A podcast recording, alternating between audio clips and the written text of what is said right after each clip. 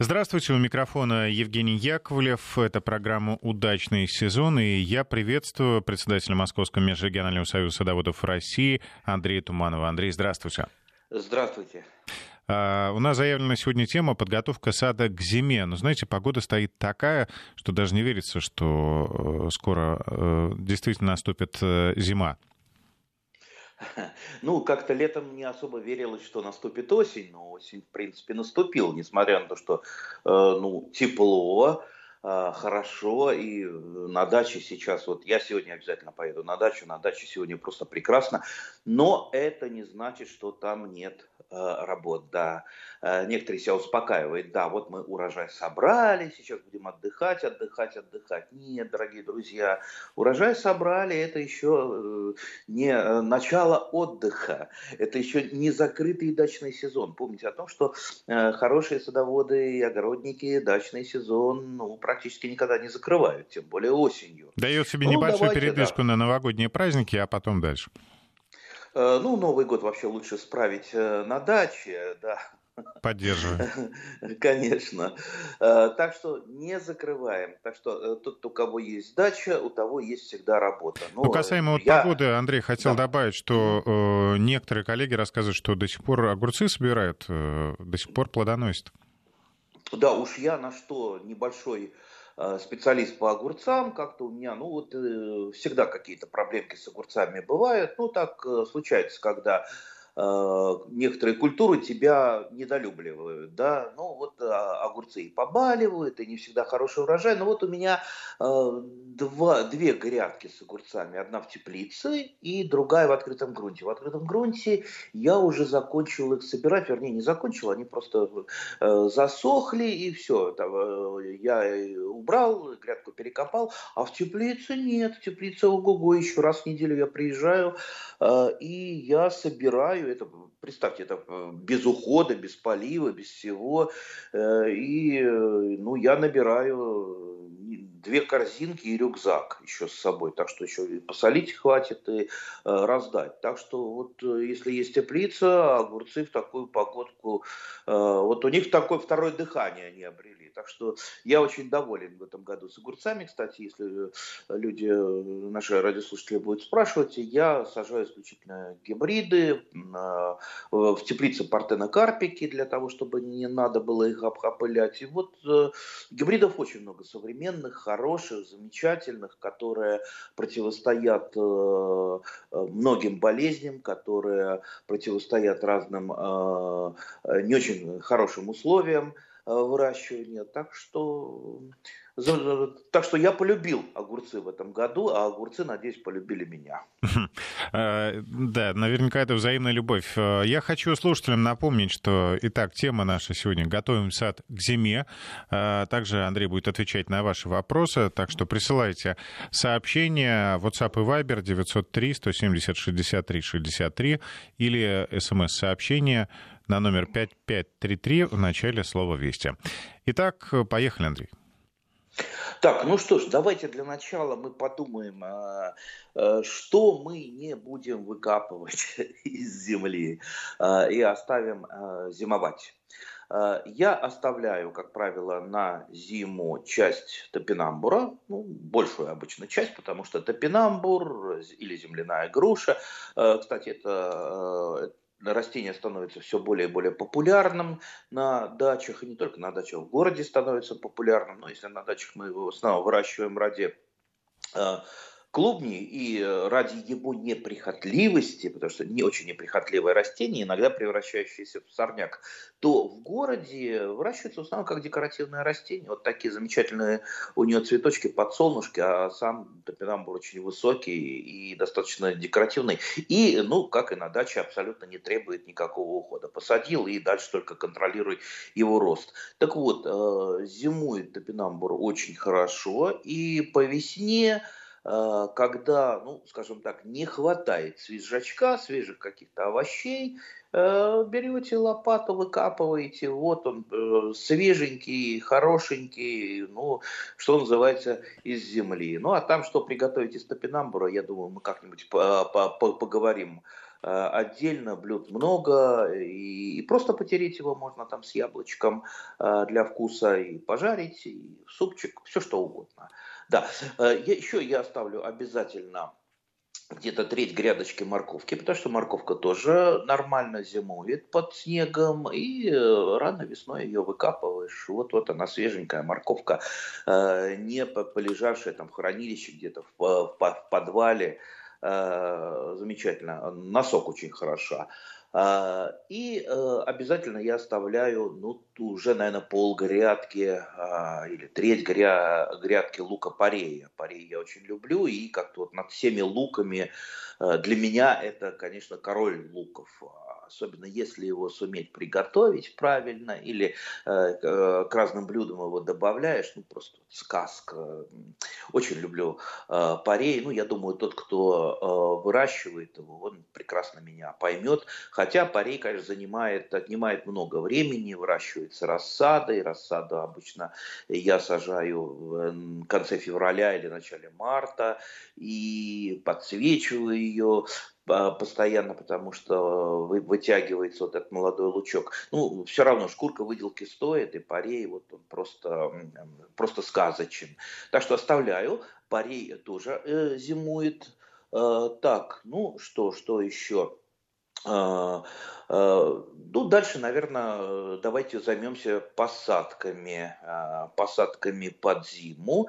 Что будем сажать? Чесночок, да, Чесночок обычно сажаю, ну, где-то, где-то, да, это середина октября. Тут важно, чтобы он э, не тронулся э, в рост. Ну, э, середина октября и вот такая вот погода, когда мы ждем где-то через там три, может быть, недели такие уже заморозки устойчивые, 2-3 недели. Ну да, это где-то середина октября. Вот это я сажаю. Ну, естественно, вы сажаете чеснок э, с учетом своей климатической зоны или там каких-то своих условий. Ничего страшного не будет, если вы его и пораньше посадите, и попозже. Чеснок очень э, морозостоек, холодостоек. В принципе, э, всегда дает...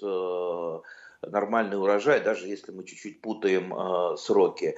Э, я имею в виду сейчас, конечно, озимый чеснок, стрелкующийся, э, потому что есть еще яровой чеснок, который будет лежать в хранилищах, и э, сажать мы его будем как раз весной. Ну, Естественно, я посею э, бульбочки чесночные под зиму также. Бульбочки это ну, как бы попроще сказать, детки чеснока, ну, то, что после, после цветения образуется. И э, э, бульбочки как раз мне нужны для получения посадочного материала. А, потому что бульбочки оздоравливают посадочный материал чеснока, а все проблемы с чесноком, вот эти вот пожелтения листьев, там э, раннее засыхание и так далее, это вовсе там не кислотные дожди, там не крот, как некоторые думают, вот там какие-то проблемы кто-то там съел. В основном это как раз грибные заболевания, а, а гриб... Э, на чесноке их много, потому что чеснок культура вегетативно размножаемая, и э, проблем с этим бывает много. И не только грибные заболевания, там и вирусы, и бактериозы, и э, много чего. И поэтому вот таким образом оздоравливается посадочный материал. Попробуйте с помощью буль... бульбочек. Это хлопотно, это займет там, ну, там ну, два или три года. Э, но все равно вы увидите, что ваш урожай чеснока вот просто э, выстрелит так, э, что будете потом радоваться. Тем более, если это делать из года в год, всегда у вас будет совершенно свежий, обновленный, здоровый посадочный материал чеснока.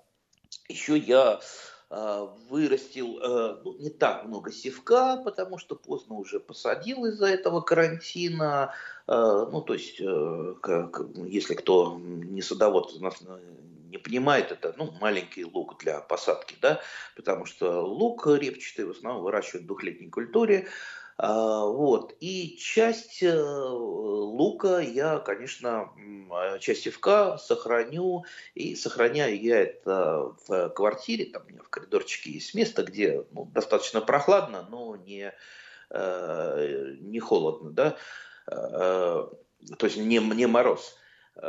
И, но надо понимать, что есть еще очень мелкий такой севок, меленький, называют его овсюшка. Овсюшка. Э, тот, который не долежит, э, если его сохранять э, в теплых условиях. А как известно, севок хранится именно в теплых условиях, потому что если мы будем ну, его в холодных условиях сохранять там где-то вот в погребе или посадим под зиму, что тоже можно, может случиться, то он застрелкуется у нас и не будет нормальной луковицы. Ну, то есть да, в сухом кстати, прохладном месте, например, в каком-то ящике, да, да, да, веревочки. Да, да, да, да, совершенно верно, абсолютно верно. А, вот, а, ну, а овсюшка вот эта вот мелкая, она не застрелкуется, а, у нее просто сил не хватит. В то же время в земле, если посадить ее под зиму, она сохранится, не высохнет, не сгниет, а, но ее, естественно, надо прикрыть немножко, потому что а, зимостойкость у нее намного ниже, чем у чеснока того же. Поэтому я обычно как это, овсюшку все угнал, на грядочку и сверху э, листьями опавшими закрыл, э, либо еще каким-то там материалом, если там есть торф, торфом, да, опилочками можно.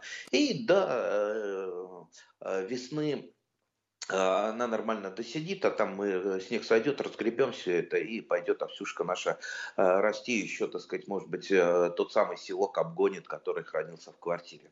Ну, правда, э, сейчас селок-то мало кто выращивает, в основном покупают в магазинах, но учтите, вы посмотрите, сколько по ценам а, этот севок, он стоит в несколько раз дороже, там, если на вес, чем лук. А, особенно это касается очень таких вот немножко необычных сортов, непривычных для многих, да, там красный, лук белый. Я ужасно люблю красный э, сладкий лук. Э, и он, скажем так, так это самое, это по карману бьет, если его покупать в магазине. Так что, ну вот, э, одно время покупал, сейчас опять вернулся к выращиванию самостоятельно. Так что вот обратите на это внимание. Так, я бы сейчас еще бы вот обратил ваше внимание на посадку Э, луковичных э, цветов, и луковичных и мелколуковичных. Вот такое деление. Ну что у нас луковичные? Это э, там, тюльпаны, нарциссы, гиацинты, а, а мелколуковичные, ну, наши замечательные, их еще называют подснежники, Хотя ну, настоящий подснежник это галантус, такой с паникающей э, головкой. Есть еще сциллы э, или пролески сибирские. Э, есть крокусы, есть э, мускари, есть пушкини, есть хианодоксы, есть белоцветники. Ну вот э, э, то, что сразу вот в голову пришло, я перечислил.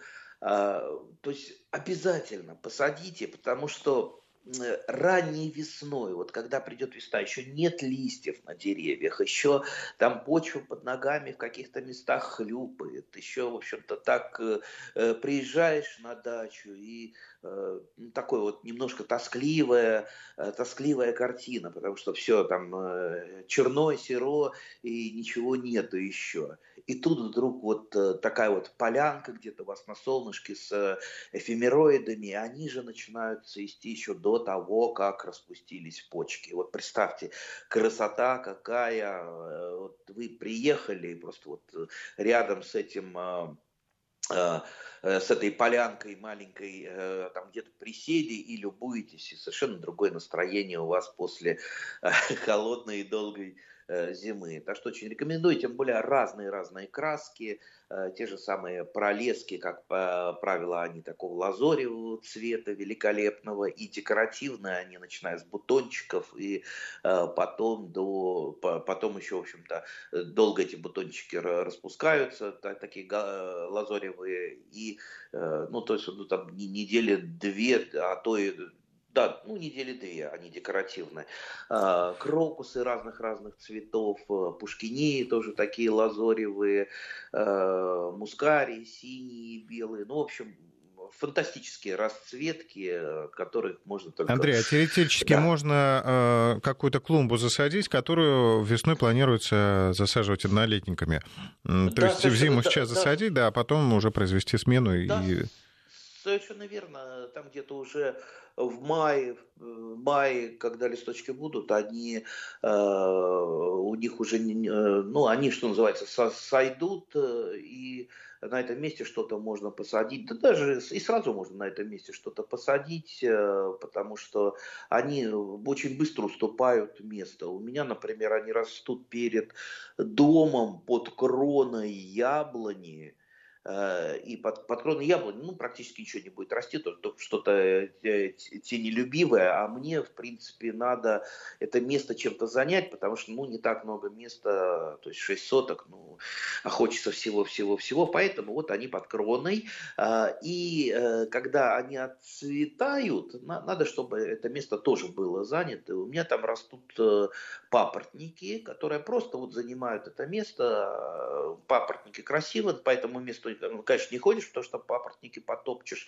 но зато это вот, э, вот такой вот э, очень э, красивый штрих то есть весной эфемероиды, потом папоротниками закрывается. Кстати, папоротники дают большую зеленую массу, потом она ложится, эта зеленая масса, перегнивает, и это такое вот местечко, которое у меня практически, ну, достаточно редко подкармливается органикой, ну, папоротники здесь выступают как такие, такие сидираты, которые дают дополнительную органику для почвы, для, вернее, для почвенных обитателей.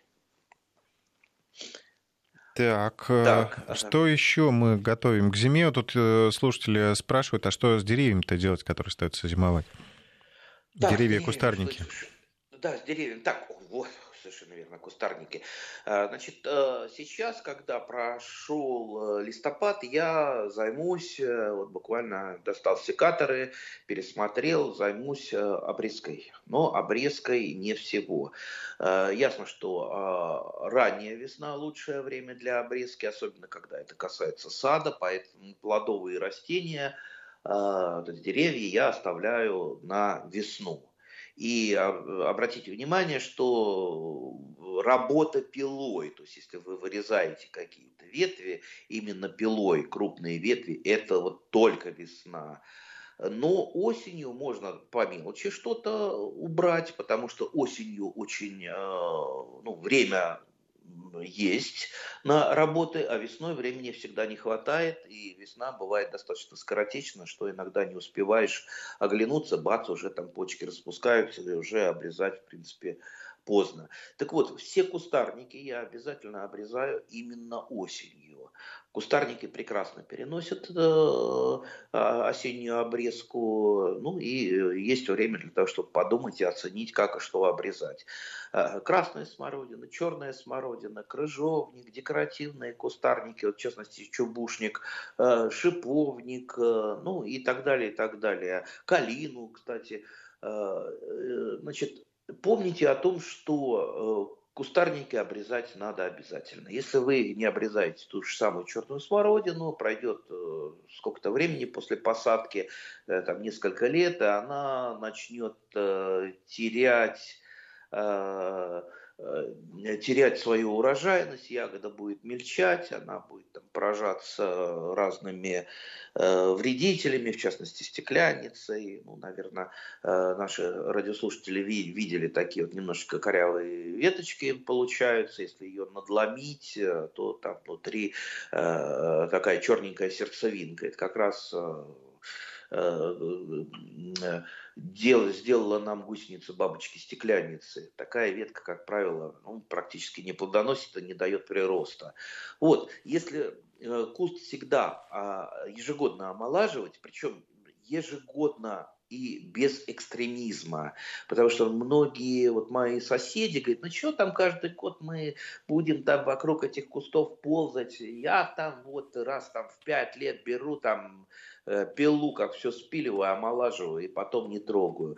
Но, э, на мой взгляд, это не очень хороший способ, потому что как, когда э, теряет большую надземную часть растения, оно, естественно, старается максимально восполнить это нулевыми побегами.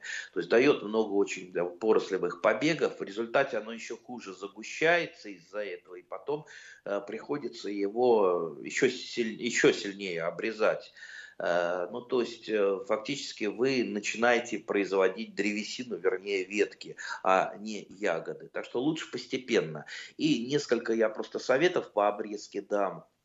Просто вот первый совет, что обрезать надо ежегодно и понемногу, ну не больше трети куста, э, чтобы не вызвать вот этот рост, э, рост нулевых э, побегов активный.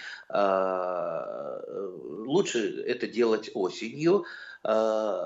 Далее, помните о том, что каждый, каждое растение имеет свои особенности обрезки, даже каждый сорт имеет свои особенности обрезки. Например, черная смородина все-таки обрезается не так, как красная. У черной смородины ветки долго не живут. Как правило, 5-6 лет это уже край, но мы определяем старость веток э, не по скажем так, не по возрасту. Э, всегда смотрите, во-первых, на урожай ягод. Урожай ягод вам покажет, если э, ягоды вдруг э, мельчают или мало на данной ветке в сравнении с другими ягодами, значит, она вот первая кандидатка на то, чтобы ее вырезать. Ну и ежегодный прирост. Вот смотрите, ну, на нулевые побеги могут там вырасти на метр за сезон.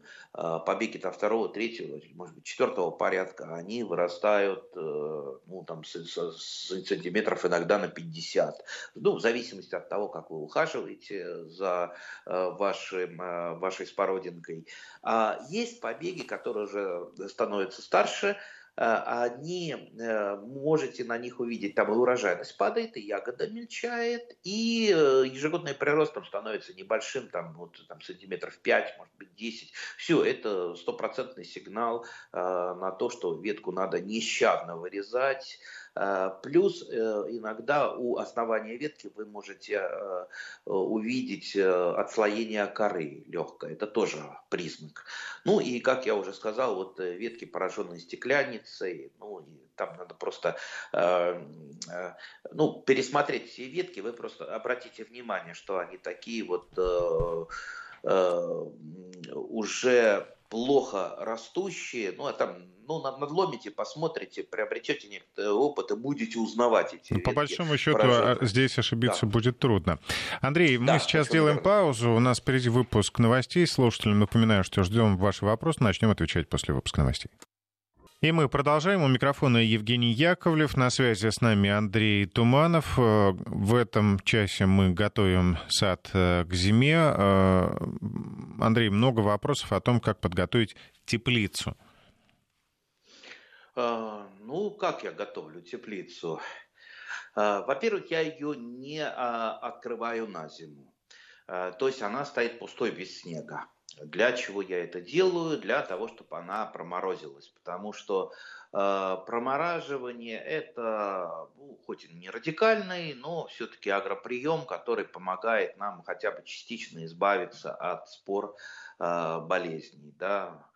Э, поэтому вот она вот э, стоит закрытая, запечатанная. Но по весне, когда уже надо ее напитать максимально влагой, я открываю там, двери э, там, боковины и накидываю туда по максимуму снега.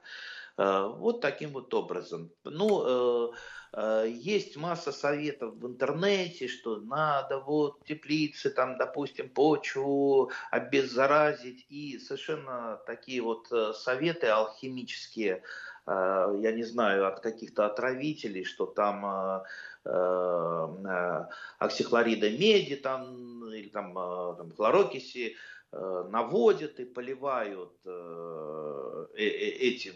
Ни в коем случае не делайте это. То есть это нарушение всех регламентов применения фунгицидов и, в частности, медных препаратов. Медь все-таки надо понимать, это тяжелый металл, она имеет э, свойство накапливаться, и вы фактически убьете свою почву. Э, то есть э, проливать ее нельзя, нет препаратов таких, которые подходят для проливки почвы. Почву мы можем а, обеззараживать немножко по-другому, но самый главный принцип обеззараживания, это, конечно, плодосмен, когда вы а, сажаете, там, чередуете культуры, там, где сажались помидоры, сажаете огурцы и наоборот, ну, хотя бы вот стремиться к этому.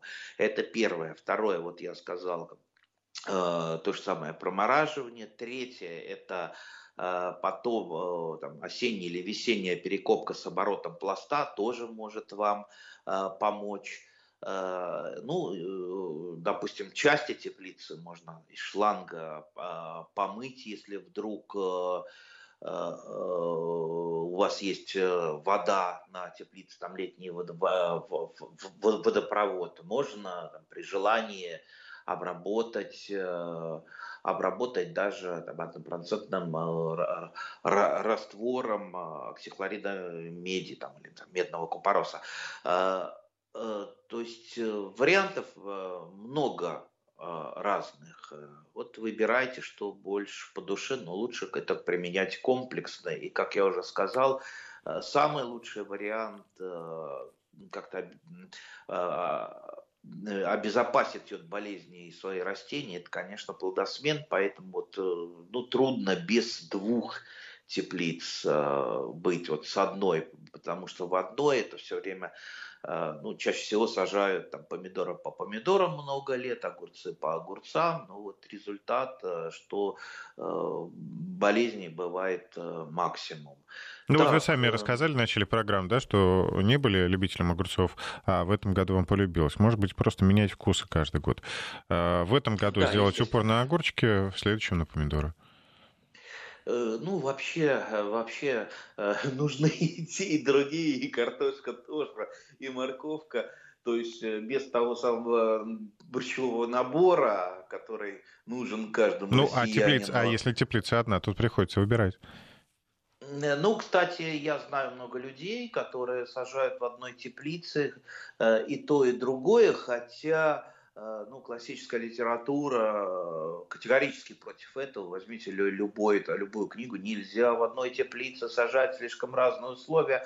Э, я вот тоже также читаю такую нотацию одному своему знакомому. Он говорит, ну и чего, а у меня некуда больше, вот я и сажаю, ну пусть я меньше получу того и другого, зато вот одной теплицей обхожусь. Так что, в принципе, если нельзя, ну, но очень хочется, друг, другого, другого нет, да, то, в принципе, можно и в одной теплице попробовать вырастить. Андрей, а вот еще к вопросу быть или не быть. Э, тоже извечный спор, что делать с листвой? А, Мое мнение субъективное, да, потому что споров по поводу листвы много. У меня самого сердце крови обливается, когда я вижу в городе вот эти вот огромные черные мешки. Э, то есть для меня даже горсть органики – это ну, будущее плодородие почвы. Поэтому э, если что-то можно привезти на дачу там, из органики, там кухонные отходы, или если я вижу какой-то там мешок листьев стоит на выброс где-то в скверике, я его уж, поверьте, закину в машину и отвезу. Э, то есть мне своих листьев не хватает опавших, да. Э, то есть, ну, я понимаю, что есть вот э, разные варианты хозяйствования. Кого-то есть газончик, кто-то там возле своего там коттеджа делает таким образом, чтобы всегда была там зелено, хорошо и красиво, да, там, э, э, как правило, рабочие работают, листья гребут, да.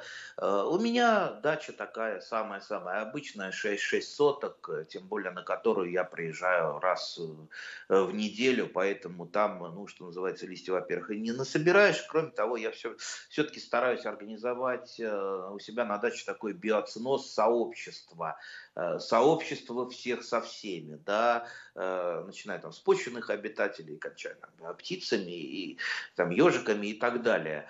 А, так вот, для питания почвенных обитателей тоже ведь что-то нужно, нужно вносить органику, да, а органики где вы возьмете, да, мне тех самых кухонных отходов и то, что я вожу на дачу, не хватает, а, поэтому, ну вот, обходимся в том числе и листьями, если э, листья там, упали, их не раздуло, не сдуло, там вот, вот у меня есть сосед на, на горочке, да, у него листья просто сдувает э, ветром, да, поэтому ему, конечно, надо их сгребать, сгребать, если это листва здоровая, он их сгребает в компостную кучу, и потом компост разбрасывает. Ну, а я э, на этом экономлю силы. Так вот, э, листья ложатся опавшие, они до весны долежат, э, большая часть их к весне уже куда-то пропадет, там почвенные обитатели уже э, скушают. Э, кстати, если снег ляжет на незамерзшую землю, там еще червячки-то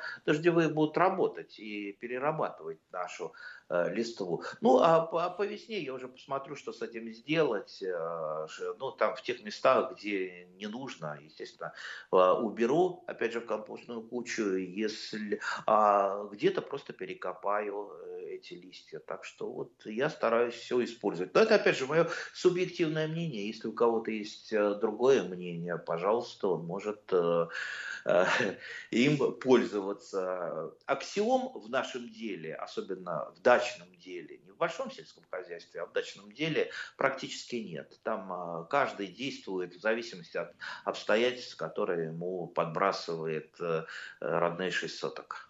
А вот смотрите, э, человеку, видимо, где-то досталась э, шелуха подсолнечника. Спрашивает, можно ли засыпать этой шелухой участок? Не сделали ли я хуже, спрашивает Ильич из Краснодарского края.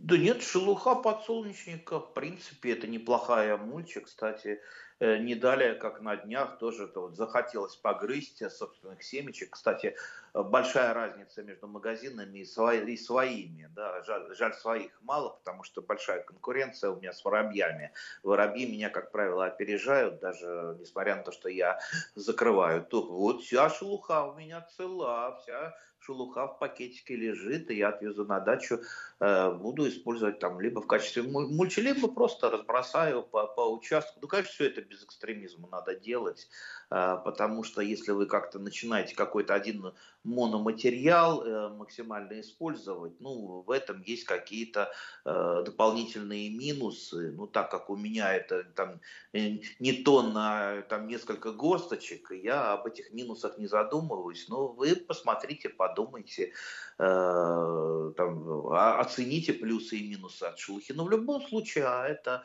органика, это неплохо. Э, другое дело, что она будет у вас, э, ну, э, перегниет не за один год, может быть, там за два или за три, то есть она, в общем-то, полежит. Ну, как вот мульча, это даже хорошо в качестве мульча. И если вы перекопаете, ну, может быть, побыстрее сгниет. Так что все можно использовать, и шелуху тоже. Кстати, э, слышал такой э, совет э, или видел где-то, когда подсолнух уже созревает, и когда у вас появляются конкуренты в виде воробьев, можно чулок женский натянуть, старый чулок, и вроде бы они не должны проклевывать.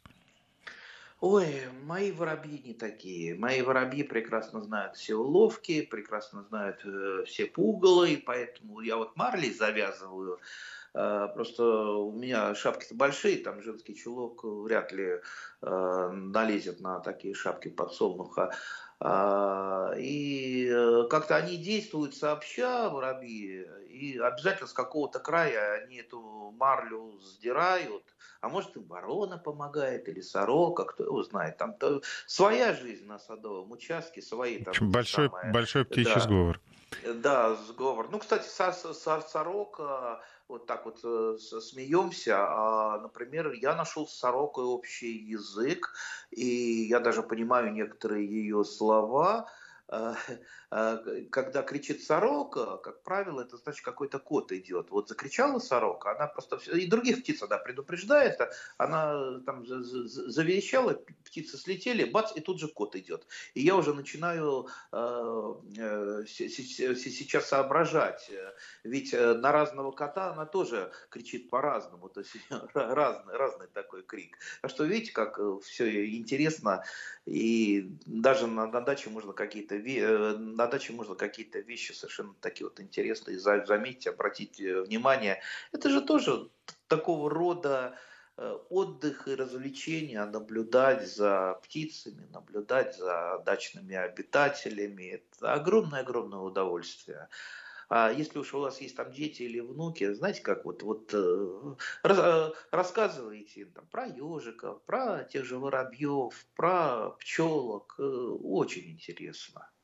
А, в общем, да, увлекшись работой, не забудьте поднять голову и осмотреться вокруг, потому что вы все-таки приезжаете на любимый участок не только для того, чтобы корпеть над ним, но и для того, чтобы наслаждаться все-таки тем, что вокруг вас находится, и вот этим вот прекрасным свежим воздухом, за которым мы все едем за город. А вопрос э, интересный. В старых справочниках садовода часто рекомендуют обработку сада нитрофеном. Сейчас его нет продажи. Какие аналоги существуют и помогают для сада? Нитрофен – это комплексный препарат э, искореняющего действия. Он был запрещен э, лет 20, а то и 25 назад. Э, то есть он провоцировал рак. Ну, я его застал, я им даже кое-что обрабатывал. Такой черный препарат, страшный, с дико противным запахом. Сейчас подобного искореняющего аппарата, потому что он действовал против зимующих стадий насекомых и а, одновременно против э, зимующих стадий болезней. И, как правило, применялся он а, ранней весной, то есть не осенью, ранней весной. Э, сейчас такого аналога нет и приходится, в общем-то, против болезни применять фунгициды, а против насекомых все-таки применять пестициды. Так что забудьте про нитрофен. Кстати, нитрофен еще кое-где можно достать. Я, во всяком случае, встречал в интернете, там кто-то кому-то пытался продать э, нитрофен. Хорошо, если это имитация нитрофена, а не сам нитрофен, который там где-то на, на складах валялся столько лет, а теперь, в общем-то, э, в здравом уме и твердой памяти кто-то пытается э, советовать им обрабатывать сад. Так что не надо. Да, призываю вас, да. друзья, не рискуйте ни своим здоровьем, ни здоровьем своих близких. Андрей, еще много вопросов по поводу декоративных растений, в частности, как обрезать кустовые розы. И другой вопрос про тюльпаны. Можно ли их сейчас высаживать? Э, например, соль, э, сорт э, на пакете написано, что высадка сентябрь-октябрь, но в Иркутской области ночами уже минус 2, минус 6. Придется ли отложить? Ну, если земля, если земля поддается тому, чтобы в ней посадить, она еще не промерзла, то, конечно, сажайте. Вы всегда можете Э, слегка отдалить промерзание для того, чтобы ваши тюльпаны укорениться успели.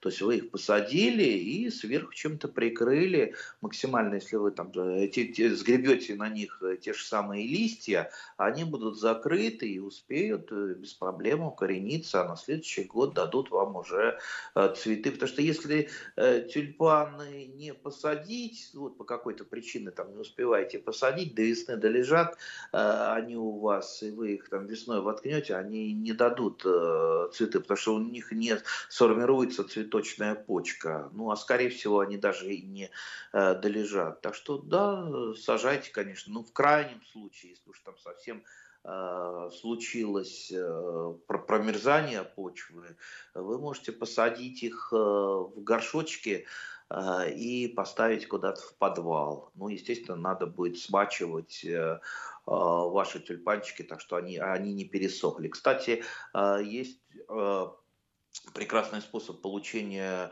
тех же самых тюльпанов, так называемая выгонка, когда вы их получаете там либо к 8 марта, либо к Новому году. И я вот всегда э, крупные тюльпаны, луковицы тюльпанов выбираю и сажаю в горшки. Посадил в горшки, э, как правило, в такую либо в легкую э, землю, либо просто даже в песок, то есть там не нужно им питание. И ставлю в погреб, а часть даже ставлю в холодильник на нижнюю полочку, и когда нужно получить, ну, естественно, они в таком виде должны постоять как минимум там, там дней, дней 90 желательно, в зависимости от разных сортов, там разные сроки. И когда нужно получить цветы, там, как правило, за две с половиной недели выставляешь на подоконник, и они дают цветочную стрелочку. И это практически без дополнительного света, без подкормки. То есть этот цветок мы получаем за счет луковицы. Ну вот я помню еще в какие-то там лет 20-30 назад было очень популярно среди садоводов выгонка, э, просто вот чтобы не покупать там на 8 марта в магазинах цветы, а вообще э, свое выращенное, вот даже вот эта выгонка, это гораздо э, более душевно дарить э, э дамам, э, чем э, может быть, какие-то там э, э, привезенные откуда-то там из теплых краев или даже с другого конца света э, такие полуискусственные цветы. Мне лично не очень это нравится. Я люблю вот то, что сам вырастил. И, кстати, вот мелколуковичные, их, они, конечно, на срезку не пойдут, но вот представьте, вот вы зимой достаете из холодильника такой вот горшочек с посаженными мелколуковичными, и ставите на подоконник, и у вас вот такой вот пучок красивых цветов. Ну, буквально это, конечно, ненадолго, потому что жарко в квартире, батареи центрального отопления, буквально несколько дней, но все равно вот это такой вот зи, зимняя радость, такой зимний э, штрих. Ну и, Андрей, еще все-таки по поводу обрезки декра... Э, кустовых роз. Так, э, кустовые розы. Вообще, э, вообще Конечно, все розы надо обрезать, обрезать лучше осенью. Здесь вы обязательно перед обрезкой постарайтесь определить, какому типу обрезки роза подходит под какой тип, обрезки, потому что ну, типов обрезки много. Я обычно, как свои розы, такое кустовые обрезаю, оставляю там э, сантиметров э, максимум там 20-30 веточки, основные скелетные ветви, для того, чтобы потом там свою розу укрыть э, ящиком а, старым деревянным ящиком. То есть я ее накрываю старым деревянным ящиком, получается такая полость, а потом просто сверху снег насыпаю, она прекрасно зимует. Ну, я всегда всех отправляю смотреть, как правильно обрезают розы а, в профессиональные розарии. А, вот э, очень хороший розарий мне нравится, и хорошие специалисты ухаживают рядом с храмом Христа Спасителя. А, там э, вот просто великолепно. Я вот вижу, э, что там мастера работают. Посмотрите, как они делают обрезку, просто посмотрите за ними, потому что ну, достаточно сложно по розам объяснить на пальцах, тем более типов обрезки может быть много. И, кстати, там возле храма Христа Спасителя они ничем розы не укрывают. То есть розы вот так вот вот зимуют э, в открытом грунте без всякого укрытия. Ну, надо э, заметить, это самый центр Москвы, в общем, не самое холодное место. Все-таки э, город, он ну, греет. Э, знаете, э, чаще всего растения страдают зимой не от холода, а от перепадов температуры и, и от оттепели они страдают даже больше, чем от мороза. Поэтому э, мороз не самый главный враг зимы. Э, слишком много зимой неблагоприятных факторов, которые нам надо э, постараться избежать. Поэтому будьте осторожны со всевозможными укрытиями для роз во всяком случае не заматывайте, как там эту куколку, эту бедную розу, особенно такими материалами, которые не пропускают воздух, там полиэтиленовой пленкой черной я видел заматывают. Э, то есть ваша роза, она просто не доживет до весны, она, скорее всего, просто у нее ветки все вчастую сопреют под э, э, таким материалом. Э, так что смотрите, подбирайте правильно сорта, не покупайтесь, что называется, на красивые картинки и на красивые обещания. А если уж вы э, решили завести себе розу какую-то, ну лучше всего ее, допустим, взять у того человека, который вот, данную розу выращивает уже много лет. А размножаются розы, ну, извините, э, настолько легко, там, и прививкой на шиповник, и просто там отводочком, э, как угодно. Розы очень легко укореняемое э, растение, поэтому я думаю, вот то, что там нам иногда привозят из-за границы эти красивые упаковочки, это ну, не самое лучшее, чем можно заниматься. Да, красивые картинки, красивое обещание в виде цветов на этих картинках, а часто просто для нашей климатической зоны не подходит. Либо замерзает зимой, либо начинает болеть, ну и так далее. А нам э, все-таки хотелось бы получить Э, такое растение, чтобы и красиво было, и чтобы ухода поменьше было. Вот, пожалуй, тот идеал, к которому надо стремиться. Ну и чтобы все соседи, конечно, завидовали. А с соседями лучше меняться. Вот э, мы со своими соседями меняемся. И не просто меняемся там какими-то растениями, но меняемся и продукцией. Вот я часто привожу пример. У моей соседки э, растет апорт э, кроваво-красный. Ну, тот самый который апорт и алматинский. То есть они, э, алматинский и кроваво-красный, они там э, братья э, на, на век. В общем, великолепное яб, яблоко, хоть и уже там с такой давнишней историей, не современный сорт, но все равно великолепен. И вот мне дополнительно там, там сажать какое-то яблони уже не, некуда, там на, на прививках может быть, много не вырастешь, потому что и так много прививок. И вот когда мне нужен апорт, апорт кроваво-красный, я просто переступаю проволочку к соседке и набираю сколько мне надо. А когда соседке э, нужна Антоновка, которой у меня много рядышком на дереве, она просто переступает по. Это, это Андрей, большая, набирает... большая удача, когда такие, вот, а, вот, да, вот, такие вот. отношения с соседями. И, конечно, огромная удача, когда ваш сосед — это Андрей Туманов. Но даже если он не ваш сосед, вы всегда можете задать ему вопрос в программе «Удачный сезон». На сегодня наше время истекло, но мы встретимся ровно через неделю и снова поговорим о нашем любимом саде. Всем спасибо, кто писал. Спасибо. Всем хороших урожаев. Спасибо, Андрей.